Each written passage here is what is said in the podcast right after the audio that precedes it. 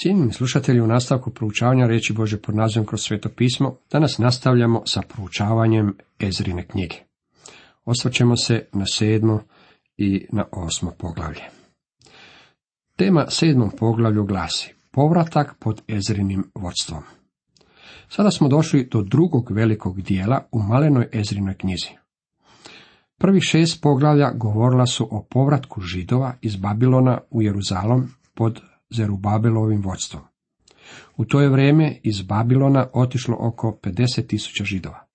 Židovi su bili odvedeni u sužanjstvo u Babilon, jer su se stalno okretali idolopoklonstvu, pa im je Bog našao lijeka u Babilonu. Također židovi su bili neposlušni Mojsijevom zakonu u tome što zemlji koju su obrađivali nisu puštali da leži neobrađena svakih sedam godina. Vjerojatno su mislili kako to nije pretjerano važno.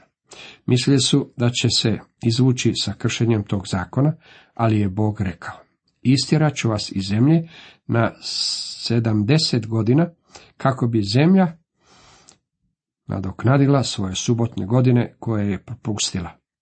Nakon što se zemlja odmorila i obnovila sedamdeset godina kasnije, Bog je dopustio svome narodu da se vrati u zemlju. Nakon toga došlo je do drugog vala probuđenja među židovima, koji su bili zatočenici i još uvijek su živjeli u Babilonu. Ezra je vodio drugu skupinu povratnika u Jeruzalem. Do tada se Ezra, iako je napisao ovu knjigu, nije pojavljivao u povijesti. U posljednjih četiri poglavlja susrećemo se s autorom. U sedmom i osmom poglavlju vidimo povratak židova pod Ezrinim vodstvom. U devetom i desetom poglavlju vidimo kako su bile provedene reforme pod Ezrinim vodstvom. Probuđenje je vodilo k reformama i takav je uvijek redoslijed događaja. Vidjet ćemo to ponovno kada budemo proučavali Nehemijinu knjigu. Ezra je jedan od zanemarenih likova u Bibliji. Mislim da nije primio dovoljno priznanja od strane biblijskih tumača, a poglavito ne od strane crkve. Pitam se, jeste li ikada čuli i jednu propoved iz Ezrine knjige? Jeste li ikada čuli pouke iz ove knjige? Radi se o knjizi koju se lako zaobilazi. U sljedećih nekoliko poglavlja susrećemo se s Ezrom i upoznati ćemo ga. Od prvog do petog redka sedmog poglavlja čitamo.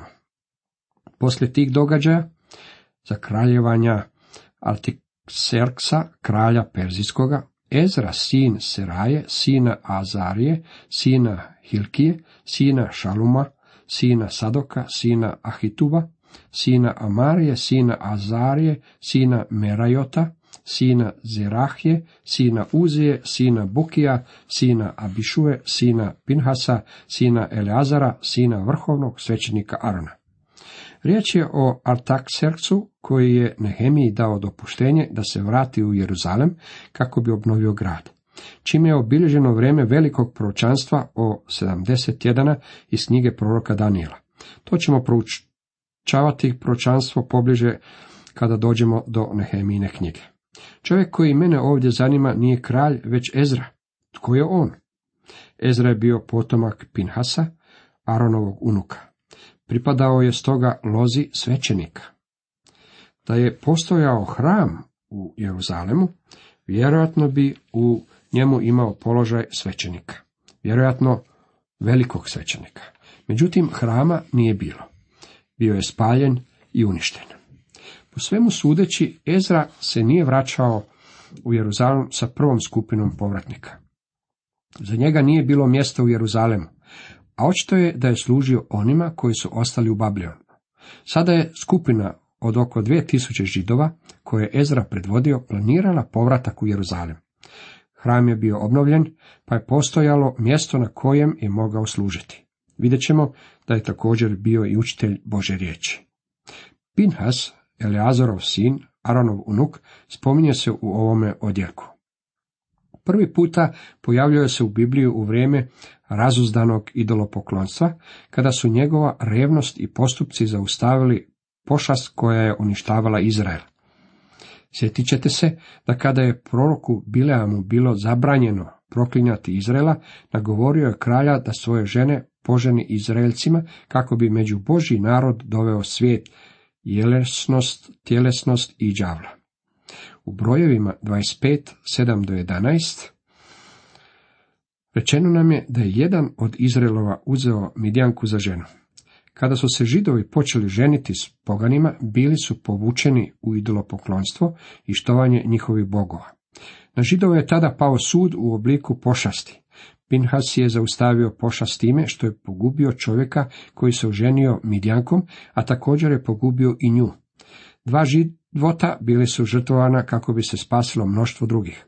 Kao nagradu za njegove napore Bog je obećao Pinhasu da će svećeništvo zauvijek ostati u njegovoj obitelji. Htio bih ovdje dodati i jednu praktičnu riječ koju smatram logičnom primjenom ovog odjeljka na naše današnje stanje. Danas postoje mnogi suci koji misle da je smrtna kazna okrutna i necivilizirana, te da bi je trebalo ukinuti. Izvorna svrha smrtne kazne bila je zaštita života ostalih ljudi. Kada krivac nije pogubljen zbog svoga zločina, tada stotine drugih ljudi moraju to platiti svojim životima. Danas u svojim gradovima ne možemo živjeti sigurno jer ne postoji institucija smrtne kazne. Nemojte mi samo reći kako smrtna kazna neće spriječiti zločine. Otkrio sam da kada mi prometnik napiše kaznu, onda smanjujem brzinu kojom se vozim. Nemojte mi reći da vi nakon toga ubrzavate vožnju. Kazna je umanjila broj zločina, što je i njena svrha. To je bio razlog zbog kojeg su ovaj židov i ova žena Midjanka bili pogubljeni. Zbog smrti toga bračnog para, mnoštvo Izraelaca bilo je zaštićeno onečišćenja koje se pojavilo u tome narodu.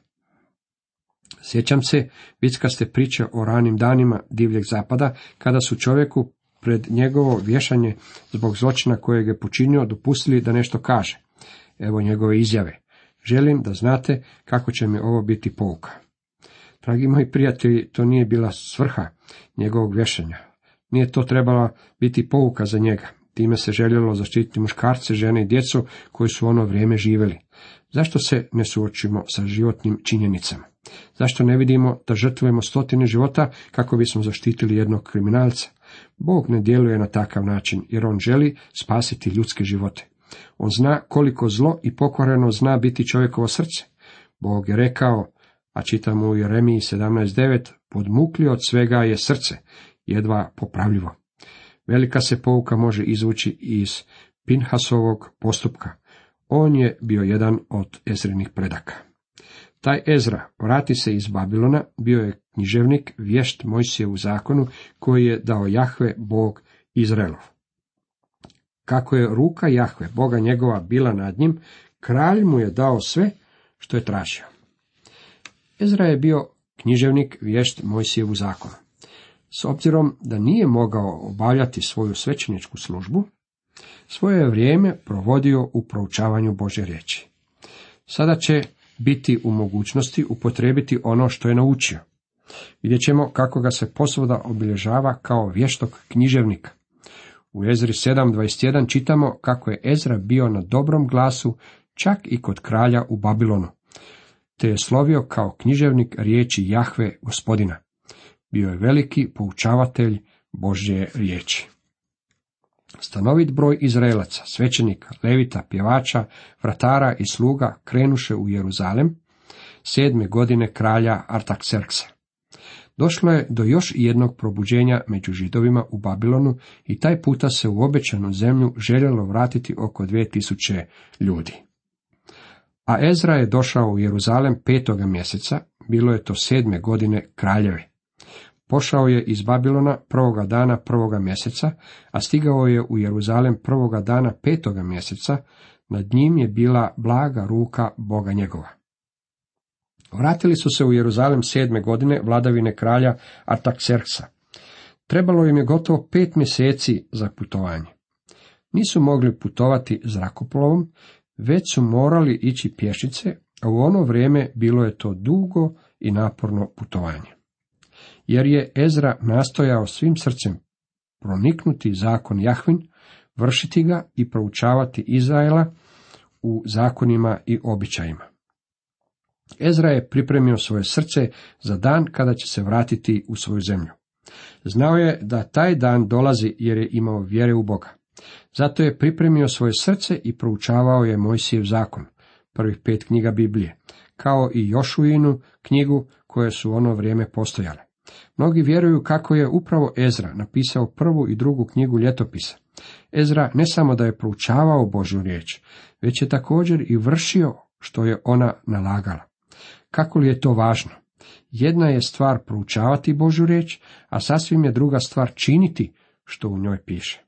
Ezra je također želio poučavati druge Bože riječi. Želio je da Boži narod zna Božje zakone i odredbe.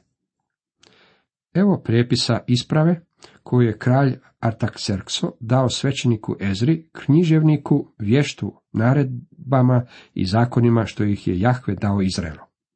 Artaxerxo, kralj kraljeva, svećeniku Ezri, pisaru zakona Boga nebeskoga, potpuni mir.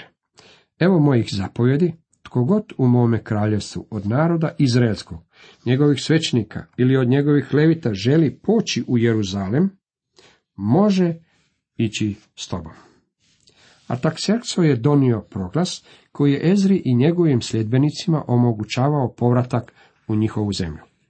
Nije to bila zapovjed po kojoj su morali otići, već se radilo o dopuštenju za povratak prema osobnoj želji i osjećaju kamo Bog vodi. Osim toga, šaljete kralj i njegovih sedam savjetnika da pregledaš Judeju i Jeruzalem prema zakonu Boga tvoga, koji ti je u ruci, i da odneseš srebro i zlato koje kralj i njegovih sedam savjetnika dragovoljno prinose Bogu Izraelovu, koji prebiva u Jeruzalemu. Ezra je očito dobro posvjedočio za Boga, jer su kralj i njegovi savjetnici dali prinose Bogu Izraelovu. Ezri je bila dana vlast postavljanja upravitelja i sudaca.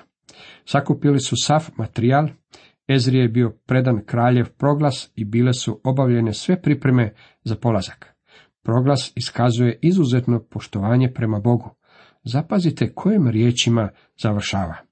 Tko ne bude držao zakona Boga tvojega, koji je i kraljev zakon, neka se oštro sudi, na smrt, na progonstvo, na novčanu globu ili na tamnicu. Zakon se naravno odnosio na židove kada se vrate u svoju zemlju. Drugim riječima, ako se vrate u zemlju, moraju biti ozbiljni i potpuno predani u svome odnosu prema Bogu i njegovim zapovjedima. Zapazite kakva je bila Ezrina zahvalnost. Blagoslovljen neka je Jahve Bog otaca naših, koji je nadahnuo srce kraljevo da proslavi dom Jahvin u Jeruzalemu.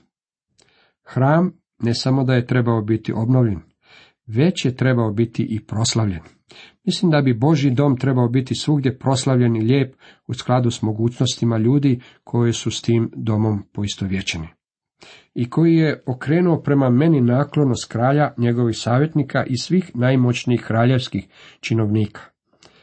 A ja se osmjelih, jer ruka Jahve, Boga mojega, bjaše nadamnom i sabrah glavare Izraela da pođu sa mnom.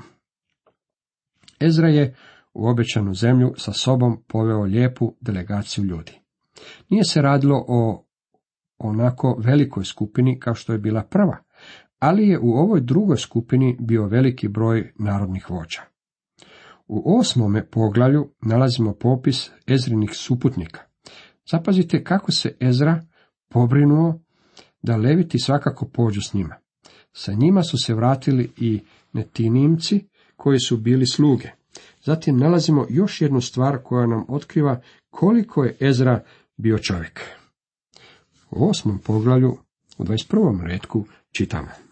Ja sam ondje, kraj rijeke Ahave, proglasio post, da bismo se ponizili pred Bogom svojim i od njega izmolili sretan put sebi, svoje djeci i svemu blagu svojem. Ezra je proglasio post i na obali rijeke Ahave bio je održan veliki molitveni sastanak. Želio je znati kakva je Božja volja.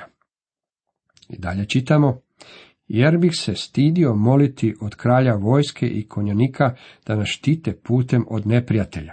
Izjavili smo naprotiv kralju, ruka je Boga našega ispružena da blagoslovi sve one koji ga traže. Njegova snaga i gnjev njegov nad onima su koji ga ostavljaju. I tako smo postili i molili Boga svoga na ovu nakanu i on nas usliša. Rekao je, znate, došao sam pred kralja i rekao mu da je ruka našega Boga s nama, da će ustati protiv naših neprijatelja i da će nas odvesti natrag u našu zemlju. Zatim je Ezra promotrio ljude okupljene kraj rijeke koji su bili spremni krenuti na dugačko putovanje. Promotrio je obitelji i malenu djecu i znao je kakve ih opasnosti vrebaju na putu. Normalna stvar bila bi zatražiti pomoć i pratnju od kralja, barem nekoliko kraljevskih stražara da krenu s njima. Tada bi im kralj rekao, mislio sam da se pouzdajete u svoga Boga. Neki od nas ponekad vrlo glasno govorimo koliko se pouzdajemo u Boga i kako je On predivan. Međutim, kada promotrimo stvari kakve jesu, opažamo da se uopće ne pouzdajemo u njega. Ezra je bio takav čovjek. Svakako je bio samo čovjek. Rekao je, bilo me je sram doći pred kralja i moliti ga za njegovu zaštitu. Kakvu alternativu je imao? Sazvao je molitveni skup na obali rijeke i proglasio post. Rekao je, o gospode, ovisimo samo o tebi. Znate, Bog mnoge od nas vrlo često stavlja u takav položaj. 12. dana prvoga mjeseca krenu smo od rijeke Ahave da pođemo u Jeruzalem. Ruka Boga našega bjaše nad nama. On nas je na putu štitio od napada neprijatelja i od pljačkaša. Stigli smo u Jeruzalem i ondje smo se tri dana odmarali. Nalazimo da je kralj sa ovom skupinom povratnika poslao i mnogo zlata, srebra i posuđa. Ovo je bogatstvo bilo povjereno u ruke svećenicima i svakako im je bila potrebna zaštita. Bog je dio nad njima. Pa su sigurno stigli na svoje odredište. U Jeruzalemu su bili tri dana, pa su ondje blago odnijeli u hram, u Boži dom. Oni koji su se vratili iz sužanstva, povratnici, prinješe žrtvu paljenicu Bogu Izraelovu. 12 junaca za sav Izrael, 96 ovnova, 77 janjaca, 12 jaraca za grijehe, sve to kao paljenicu Jahvi. U ovome stihu ponovno se spominje 12 jaraca. Zašto? Bilo je to za sav Izrael, kao žrtva za grijehe. Za ove židove bila uistinu predivno i veličanstveno vratiti se u Jeruzalem i ondje prinijeti žrtve Bogu. Žrtve, jer je Bogu trebalo dati žrtvu za ono što je učinio za njih. Cijenjeni slušatelji, toliko za danas.